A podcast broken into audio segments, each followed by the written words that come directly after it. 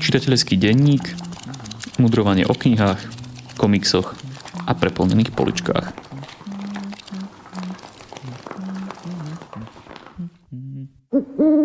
Vítajte pri počúvaní 17. čitateľského denníka.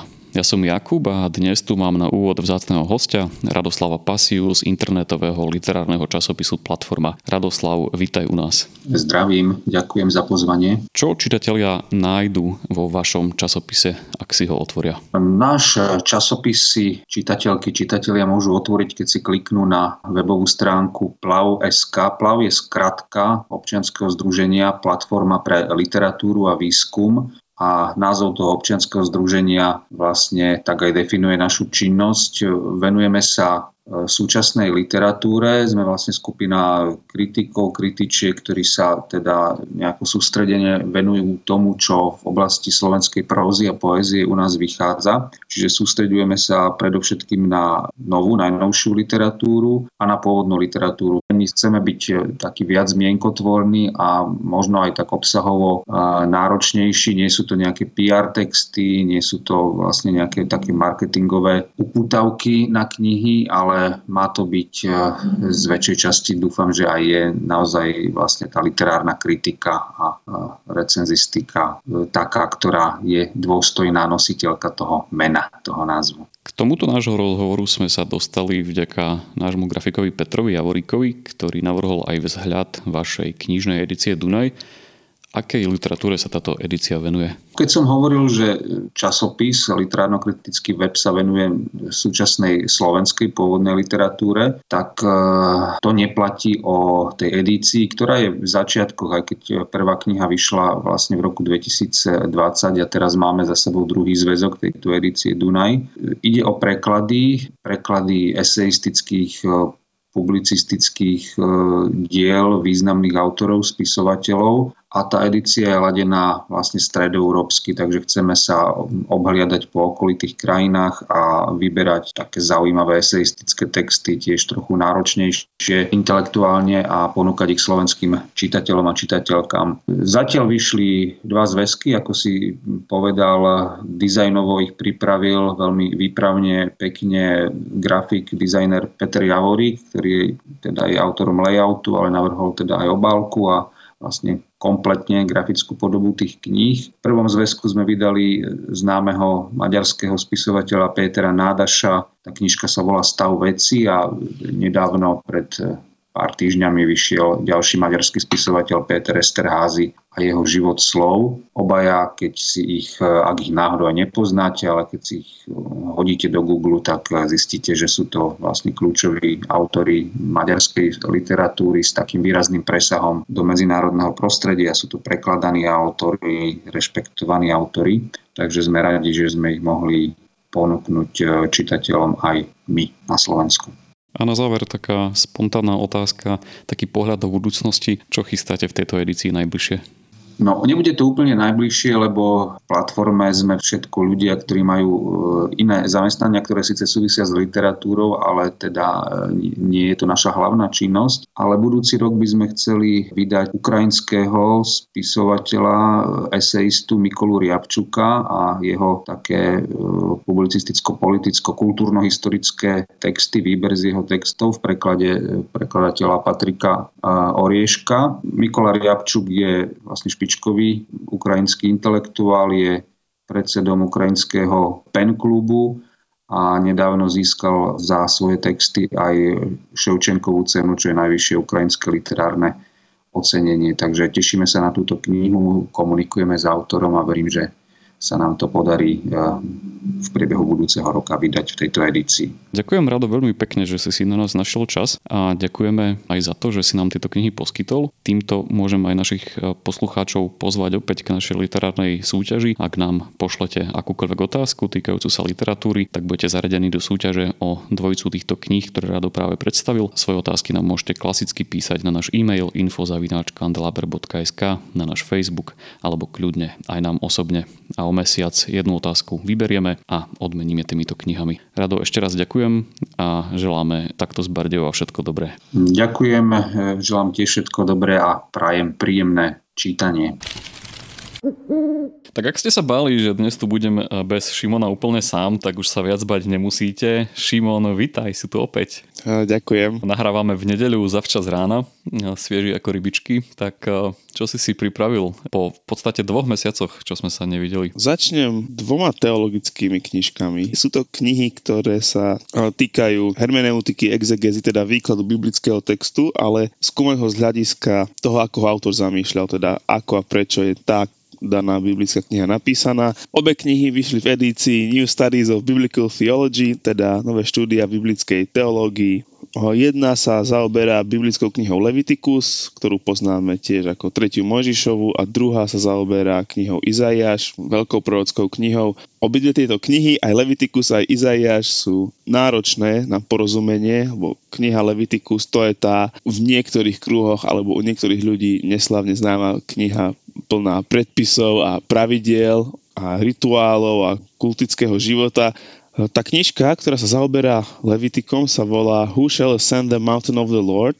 Tá, tá otázka, ktorá je v, na, v jej názve, teda kto smie vystúpiť alebo kto vystúpi na Boh hospodina, vlastne ona naznačuje a hovorí, čo je téma knihy Leviticus. No a v tom svojom komentári alebo výklade k Levitiku v tejto knihe autor vlastne vysvetľuje, že aký je zámer knihy Leviticus, aký je jej organizačný princíp textový a čo tá kniha robí v Biblii. A jeho základná téza je, že kniha Leviticus ukazuje na pozadí veľkého príbehu Biblie, že Boh pomocou tohto rituálneho, obetného systému a systému pravidel pre náboženský a kultický život a pravidel preto, ako mali Izraeliti, starovekí Izraeliti, uctievať v tom svojom najprv svetostánku, čo bol akýsi putovný chrám a potom aj v chráme, že ako cez to uctievanie a cez tie náboženské úkony Boh opäť podáva, poskytuje možnosť ľudstvu vrátiť sa do jeho prítomnosti. Pán Morales opisuje funkciu tých jednotlivých jednak vlastností svetostánku, teda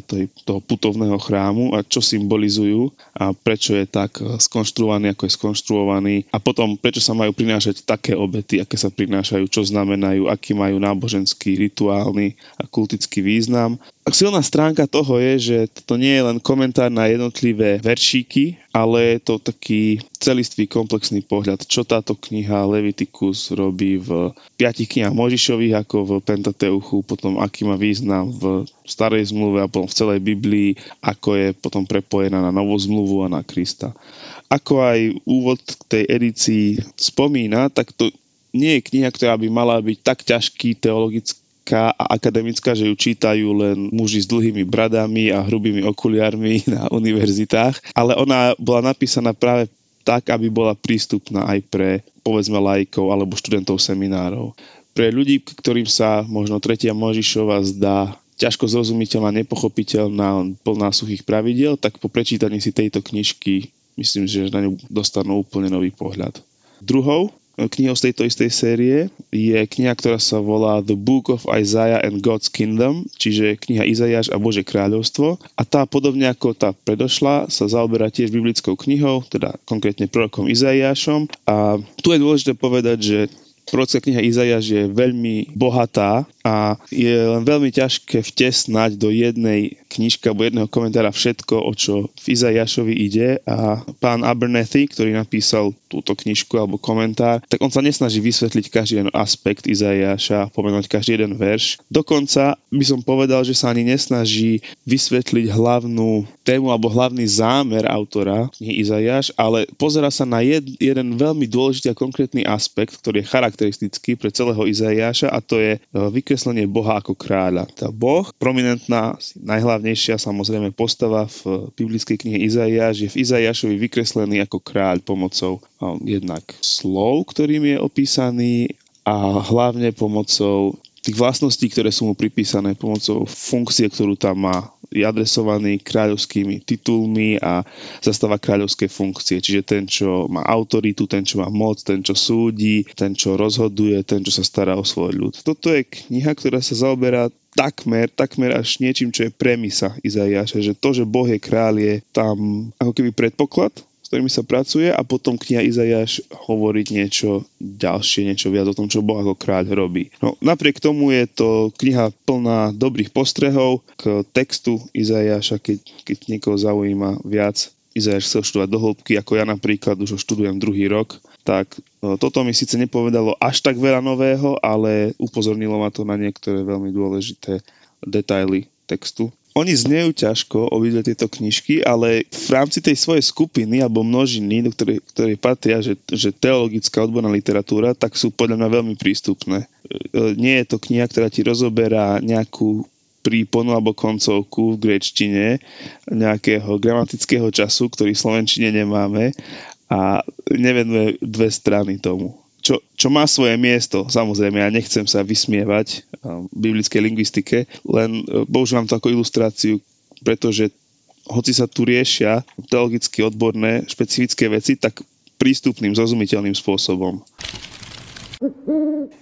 OK, ďalšia kniha, ktorú som si pripravil, sa nazýva Reset od autora Davida Maryho. Dúfam, že David nie Bill lebo sa mi to plietlo. A je to kniha, ktorá adresuje problém toho, že duchovní pracovníci, teda pastori, hlavne kazatelia, sú často v svojej službe duchovenskej čelia vyhoreniu. A je to taká jednoduchá príručka, ako si v živote upratať, ako si resetovať, ako jednak zhodnotiť svoju súčasnú situáciu, zdroje, príčiny vyhorenia a záťaže a ako ich potom zmeniť, ako zmeniť životný štýl. Čiže dokonca je to lifestyleová kniha, by sa dalo povedať.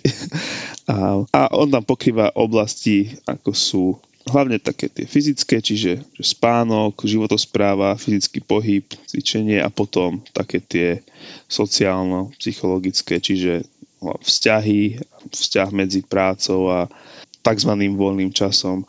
A taká jeho základná premisa je, že aspoň no, tak vyplýva, že duchovenská služba, a myslím, že toto, toto sa dá extrapolovať a použiť na akúkoľvek prácu alebo odbor, kde človek pracuje s ľuďmi a potrebuje pracovať dlhodobo. Takže že tá služba, tá práca, že to je ako maratón a beh na dlhé trate a že naša, naša kultúra nám hovorí, že potrebujem podávať obrovský výkon a odopierať si a pracovať extra e, pracovnú dobu teraz, lebo je stále veľa ľudí, ktorí potrebujú našu pomoc, teda našu pomoc pastorov, je veľa problémov, ktoré treba riešiť a biblickým jazykom, hej, žatvy je veľa, robotníkov málo, ale ak si pastori zle nastavia víziu služby pre svoj život, že podávajú extrémny výkon teraz, tak zakrátko vyhoria a potom už nebudú užitoční v budúcnosti.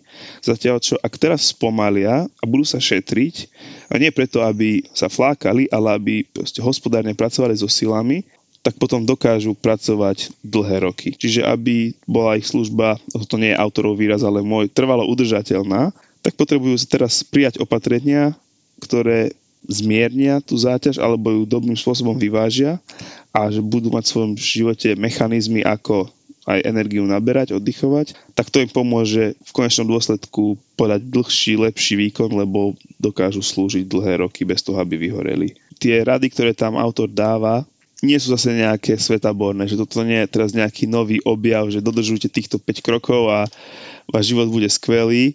Sú to také veci, ktoré keď sa človek trošku význa v tom, ako by mal fungovať zdravá životospráva, tak dá zdravý rozum.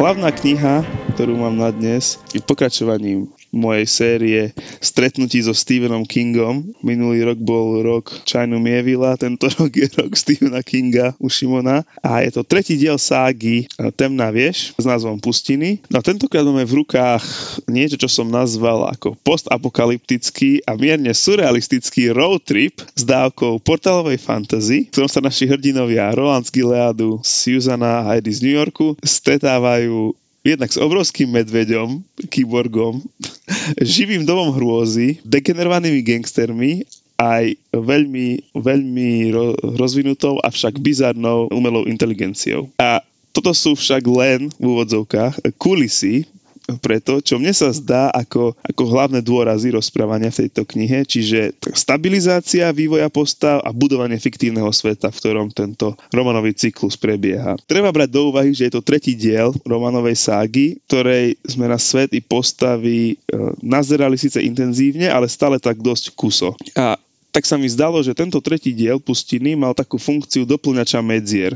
Z takej tej eklektickej skupiny ľudí, ktorí si navzájom nedôverujú, tak v tejto knihe stáva taká zohratá partia, ktorá si navzájom dôveruje, v ktorej každý pozná svoju funkciu, funkciu ostatných, kde sa navzájom na seba tie postavy spoliehajú a my vidíme udalosti a dôvody, pre ktoré sa tak deje. Čiže to posúva dej vpred a my zároveň viac rozumieme postavám a ich motivácii.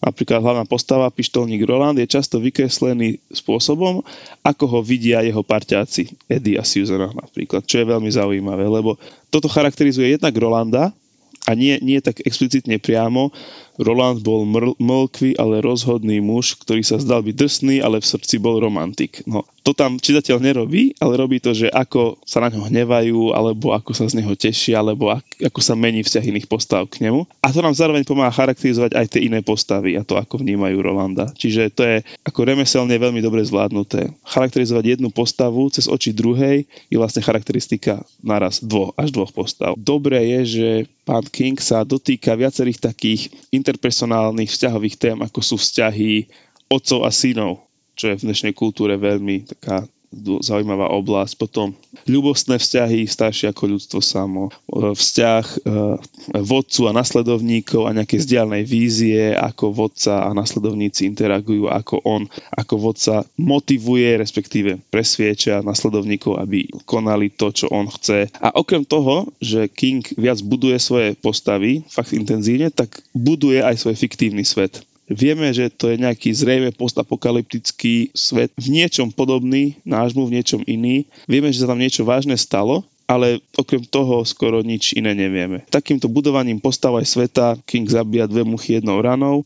Pridanou hodnotou pustín je taká hravosť, s ktorou sa vo fantasy literatúre stretávame, keď autori majú odvahu si ju dovoliť a nesnažia sa rigidne len o vnútornú logiku sveta, alebo o to, aby čitateľov vyvádzali z nejakého komfortu a nutili ich spochybňovať svoje presvedčenia, rozmýšľať o svete, také tie prvky vysokej literatúry, ale to sú prvky také rozprávkové, keď to odpustíme Kingovi, že tam chcel dať silou, mocou tie svoje zaujímavé nápady, že aha, aha, aha, tak ak to príjmeme, že to je v tej knihe, tak tie jeho zaujímavé nápady sú celkom vtipné a také tvorivé a hravé. Napríklad sa tam nachádzajú vyslovene zábavné fantasy aspekty, teda podľa toho, čo považujete za zábavu, Hej, už som spomínal veľkého robotického medveďa Kivorga s vysielačkou v hlave alebo taký typický hororový živý strašidelný dom a tieto veci a ďalšie iné ukazujú, že autor má svoj fantasy svet rád a že si ho chce užiť a že on sa ňom hrá, že si ho vychutnáva. Tu mi to veľmi pripomínalo toho Čajnu Mievila, ktorého, z ktorého kníh cítiť veľmi silný spoločenský komentár, ale napriek tomu tam má tie svoje príšery a strašidla a mutantov vyslovene ako tiež svoje hravé prvky. Že páči sa mi takýto nápad, tak si do tej knihy dám, lebo sa mi páči. Hej. Ako, ako milovníci Lovecrafta majú hradi chobotnice napríklad. Taká úplná chuťovka na záver. V tej knihe, ako taký ďalší ten pieskový koláčik, je také milé a zábavné zvieratko s názvom Brumlák. Po anglicky to bolo, že Billy Bumbler, a čo je kríženec jazveca, e, medvedíka čistotného, jazvečíka, so schopnosťou opakovať nedokonale ľudskú reč ako papagaj. A to je taký taký komický prvok na úľavu. To je ten comic relief, taká tá komická, komický aspekt v inak dosť napätom a často drsnom a nehostinnom príbehu. Čiže to, to je taká vec, na ktorej som sa aj ja vyslovene bavil. A v tomto prípade mám pocit, že ten svoj vtipný prvok King dobre zapracoval. Nebol si kedysi skeptický voči tvorbe Stephena Kinga? Uh, ja stále som uh, ske- skeptický voči tvorbe Stephena Kinga, lebo som mal pocit, že to, čo som, na čo som narážal aj v tomto komentári, že to jeho pieskovisko a hranie sa s postavami, že, to je, že o tom je v podstate celá jeho tvorba. Že tie jeho príbehy nemajú dopredu premyslenú štruktúru, vývoj, zápletku, rozuzlenie, ale že to je len taká, nie že neriadená strela, ale že on niekde začne a uvidí, že kam sa to celé pôjde a tým pádom mi z tých kníh chýbal taká, taký nejaký autorský zámer alebo, alebo naplnenie nejakého cieľa, nejakej vízie. Je to taká hra s postavami. Ale to, to, ako sa on s tými postavami hrá v tej temnej veži, je pre mňa teraz, keď už som prišiel tretí diel a som vlastne v polke štvrtého, o čom budem hovoriť na budúce, že je to priateľné, lebo tu vidím, že ono to chce kam si dojsť. Že k tej temnej veži, že tie postavy tam nakoniec majú prísť, že túto vidno, že on od začiatku má nejaký cieľ, k ktorému sa chce dostať. To, že ako dobre a aká kľukatá je tá metaforická cesta k nemu, je už druhá vec, ale to je môj skepticizmus alebo rezervovanosť, nazvime to, voči Kingovi. Ona nevychádza z hodnotenia jeho nejakých literárnych alebo morálnych kvalít, skôr išlo o preferenciu čitateľskú. No ale po temnej vieži som viac motivovaný sa pozrieť aj na inú, inú jeho tvorbu. Poslucháči podcastu sa, sa môžu zrejme tešiť, že sa Kingovi budeme venovať aj viac. Tak za tie dva mesiace, čo sme sa nevideli, som toho prečítal naozaj dosť veľa. Napríklad by som vypichol veľmi krásny komiks vo vlnách od autora Aidunga, ktorý hovorí o surfovaní a o strate najbližších, ale o tomto komikse už hovorila naša hostka Alenka v decembrovom súhrnom podcaste, keď sme robili takú anketu, tak nebudem to, nebudem to ďalej rozvíjať, ale začnem vydavateľstvom Absint, ktoré sme tu už viackrát spomínali a vychváľovali a knihou Nebe patrí nám od Brendana Koernera. Viete si predstaviť, že by ste do lietadla nastúpili tak jednoducho ako do vlaku, bez všetkých tých kontrol, skenerov, dlhých radov, že by ste si dokonca kúpili letenku až po štarte priamo na palube lietadla? Presne takto kedysi vyzeralo v USA, až kým na jedno celé 10 ročie nevypukla tzv. epidémia únosov. Nebe patrí nám zachytáva tento fenomén, o ktorom som absolútne netušil, v podobe krátkých príbehov, rámcovaných tým najznámejším. Únosom Rogera Holdena a Katy Kerkovovej, ktorý sa so zmocneným lietadlom a štedrým výkupným samozrejme nechali priviesť až do Alžírska. Politikou leteckých spoločností v tej dobe totiž bolo, že s únoscami budeme vyjednávať a budeme plniť všetky ich požiadavky. Stále totiž operovali s tým, že to celé vyjde lacnejšie, než ako zaviesť nejakú plošnú kontrolu všetkých cestujúcich. A do toho samozrejme prichádza aj tá americká mentalita, že nesahajte na moju slobodu žiadnym spôsobom. A zmenilo sa to až v okamihu, keď jeden únosca dostal nápad zhodiť bombu na atomovú elektráreň. Vtedy si aj v tej Amerike povedali, že už by s tým trebalo niečo robiť. Brendan Koerner zručne namiešal sériu smutných, šokujúcich aj bizarných momentov do veľmi putovej knihy, na ktorej konci si poviete, toto sa naozaj niekde stalo. Toto sa naozaj v nejakej krajine dialo tak dlho. Keď som napríklad čítal o nápade postaviť na Floride presnú kópiu havanského letiska alebo ponúknuť všetkým potenciálnym únoscom jednosmernú letenku na Kubu zdarma, chytal som sa za hlavu. Väčšina únoscov si totiž romanticky myslela, že práve pri Castrovi nájdu ráj na zemi. Našli tam však iba chudobu, nútené práce na plantážach alebo väzenie určené špeciálne pre amerických únoscov lietadiel. Takže Absint opäť raz nesklamal a opäť ukázal tému, o ktorej som absolútne netušil, že by mohla byť až taká fascinujúca a zaujímavá. Ja som chcel povedať, že tento diel podcastu začína vyzerať ako kritika Ameriky, ale keď si spomenul potom aj tie bizarnosti na Kube, tak to nie je až také strašné. No mi tá Kuba pripomenula tak trošku ten Kingov fiktívny svet. Vezenie pre únoscov lietadiel z Ameriky. E, Castro robil to, že všetky tie lietadla, teda vyviedol z nich tých únoscov, šupol ich do väzenia, oni čakali, že ich tam budú vítať e, s nejakými zastavkami, že, že vítajte, ale on ich presne šupol ich do väzenia a potom tie lietadla za peniaze naspäť posielal do Ameriky, že mali z toho normálny biznis.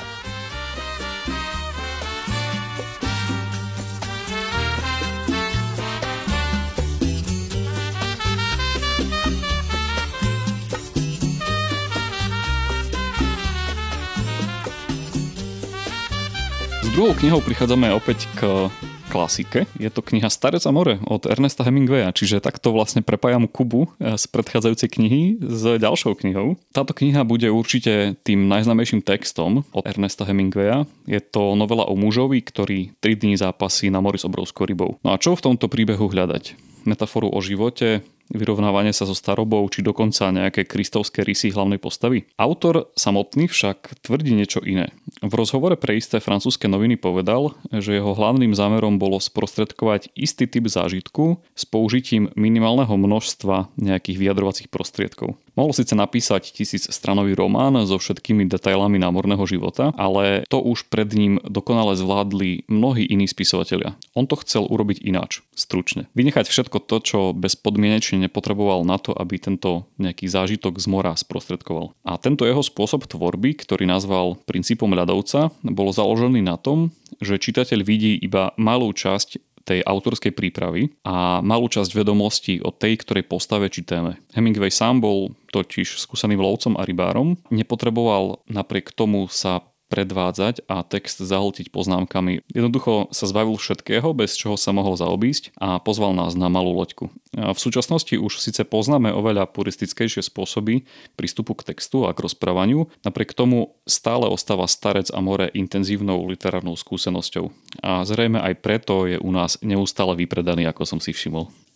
To je veľmi zaujímavé, čo hovoríš. Napadli dve veci, že máme tendenciu, si myslím, aj vďaka našim drahým profesorkám slovenčiny a literatúry, čítať Starca a more hlavne tak, alebo interpretovať ho hlavne z hľadiska toho, že čo sa tým chcelo povedať, z hľadiska obsahu pričom Ernestovi šlo o formu, alebo som experiment s formou.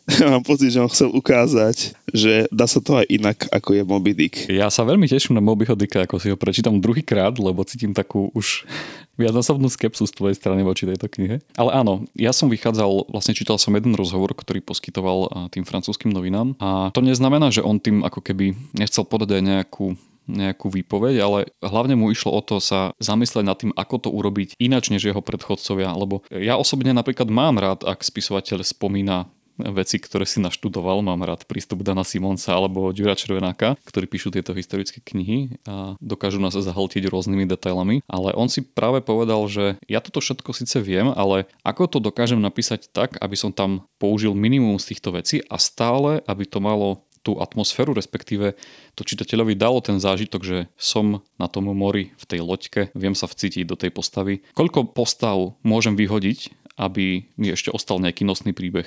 Koľko popisov môžem vyhodiť, aby to stále ešte dávalo zmysel? To je veľmi zaujímavé rozmýšľať o, písaní takýmto spôsobom. Dokonca si myslím, že pre študentov kreatívneho písania, tak by som tu dal do kontrastu pána Hemingwaya a iných pánov, ktorí sme tu už spomínali. Dokonca taká legenda hovorí, že Hemingway písal postojačky, aby to nenaťahoval, aby mal krátke tieto vety všetky a že na konci dňa vždy končil v polovici vety, aby na druhý deň vedel rýchlejšie začať opäť eh, písať a nadviazať na predchádzajúci text. Tak eh, poďme ďalej, ešte nás čaká dvojica kníh, z toho jedna je obľúbená nás oboch, ale najprv poďme opäť ešte do Ameriky na chvíľku a tentokrát vo veľmi pozitívnom e, svetle ju chcem vykresliť, e, pretože ide opäť o nejaký životopis, ktorý som čítal. Tentokrát je to životopis bývalého prezidenta Spojených štátov amerických Ronalda Reagana. Je to kniha od novinára Henryho Williama Brentsa a volá sa Reagan život. 70 rozvedený konzervatívec a navyše ešte aj bývalý herec. Na prvý pohľad nepôsobil ako ideálny kandidát, no nakoniec sa z neho vyklul jeden z najvýraznejších prezidentov v dejinách Spojených štátov amerických, ktorý spolu s Margaret Thatcher a Jánom Pavlom II stál za povolením komunistického režimu v Sovietskom zväze. Veľkým vzorom mu bol paradoxne demokrat Franklin Delano Roosevelt, ktorého rozhlasové hovory pri krbe si pamätal ešte z čias svojej mladosti a boli mu inšpiráciou pri jeho vystúpeniach v televízii. Obaja sa snažili dosiahnuť rovnováhu medzi tým verejným a súkromným životom. Reagan správa, Roosevelt zľava.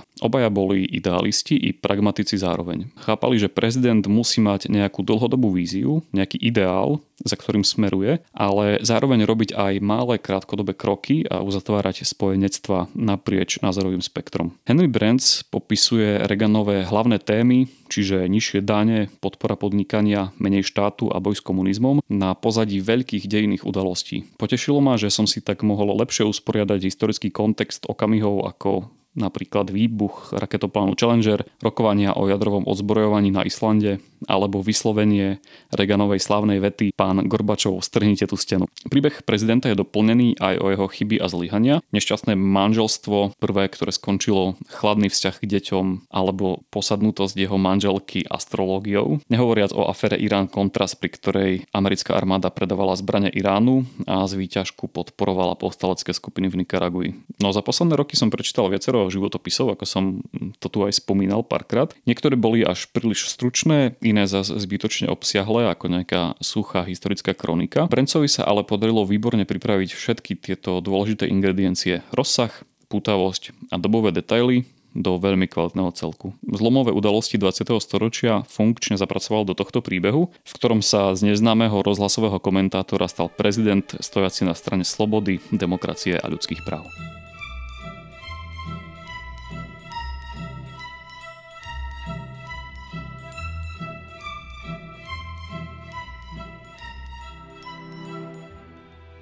Prichádzame ku knihe, na ktorú sa veľmi teším, že ju budem prezentovať, pretože ako som počul, Šimon ju má veľmi, veľmi rád, dokonca patrí medzi jeho najobľúbenejšie v istom slova zmysle. Šimon už eh, si zabudol asi, že čo som avizoval, že prinesiem dnes, ale dnes prinášam po dlhej dobe opäť Harryho Pottera a konkrétne Harryho Pottera a Fénixov rád. A začnem Timothym Snyderom, historikom, ktorý vyzýva svojich čitateľov vo svojej známej eseji o tyranii, aby sa v rámci budovania zdravej občianskej spoločnosti vrátili z online priestoru naspäť ku knihám a okrem Tolstoja, Haula či Hannah Arentovej im odporúča aj aby čítali práve Harryho Pottera. A prečo? Pretože je to okrem iného príbeh o statočnom odpore v čase tyranie. Fenixov rád, piatý diel čarodejníckej ságy, už totiž hovorí o svete, do ktorého sa vrátilo zlo v podobe temného lorda Voldemorta. Problémom ale je, že nikto okrem malej skupiny združenej okolo nášho hlavného hrdinu tomu nechce uveriť. Ministerstvo mágie nielenže popiera realitu, ale aj nasadí na Rockford novú učiteľku obrany proti čiernej mágii Dolores Umbridgeovú, z ktorej sa vykluje vrchná inkvizítorka, snažia sa sa ovládnuť celú školu. Nové dekréty obmedzujú akademické slobody, na pravde nezáleží a zakázané je už aj stretávanie sa mimo vyučovacích hodín. Harry, Ron a Hermiona však so svojimi spolužiakmi vytvoria malý spolok, Dumbledorovú armádu,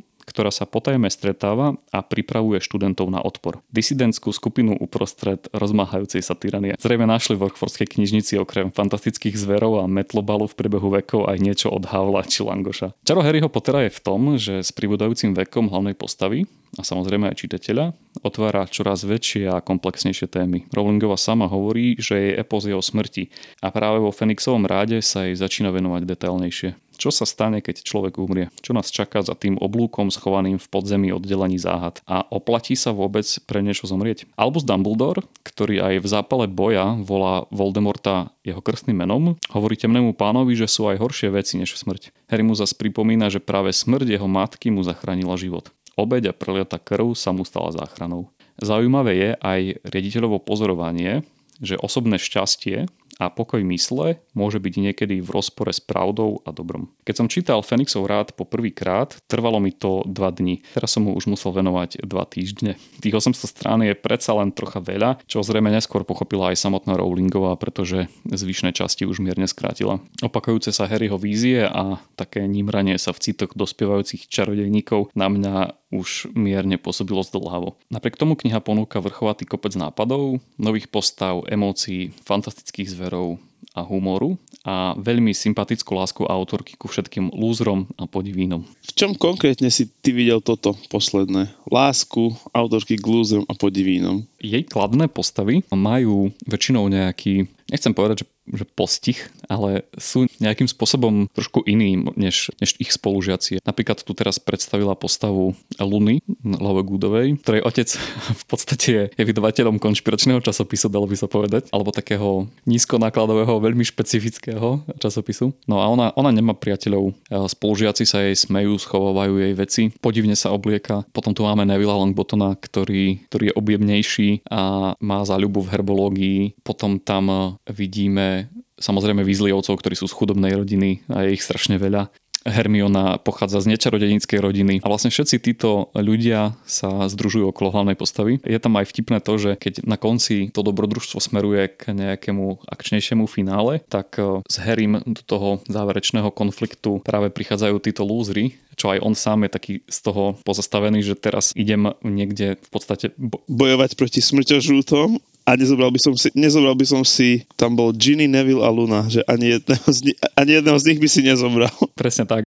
Keď si spomenul tie dve z tých hlavných tém, jeden je odpor voči tyranii a druhý je ten motiv smrti. Zaujímavé je to, že Dumbledorová armáda, ktorú oni založia, že to nie je odpor proti smrťožrútom v prvom rade, ale je to vlastne odpor voči ministerstvu, ktorú, ktorý popiera smrťožrútov a Voldemorta. Že to je také, tá paralela nie je úplne jedna k jednej. Že oni vlastne bojujú proti zákazu boja proti tyranii keď to mám tak krkolomne povedať. Mňa to celé pripomínalo takouto atmosférou presne to, čo sme tu my mali za totality, že vznikali skupiny a kružky ľudí, ktorí sa stretávali na tajných seminároch, na tajných prednáškach a, a budovali vlastne také malé v istom spôsobe bunky odporu alebo takej fakt, že toho paralelného polis, ako sa to nazývalo. Tak je veľmi zaujímavé, že vlastne tá kniha je rámcovaná smrťou alebo zátvorkovaná smrťou. Keď sa na tým človek zamyslí, tak je to dosť temné čítanie. Vnímal si toto, že tá smrť a tá výrazná prítomnosť smrti v Harryho živote, čo už vlastne akože od začiatku, lebo vieme, že mu zomreli rodičia, ale že, že ona je taká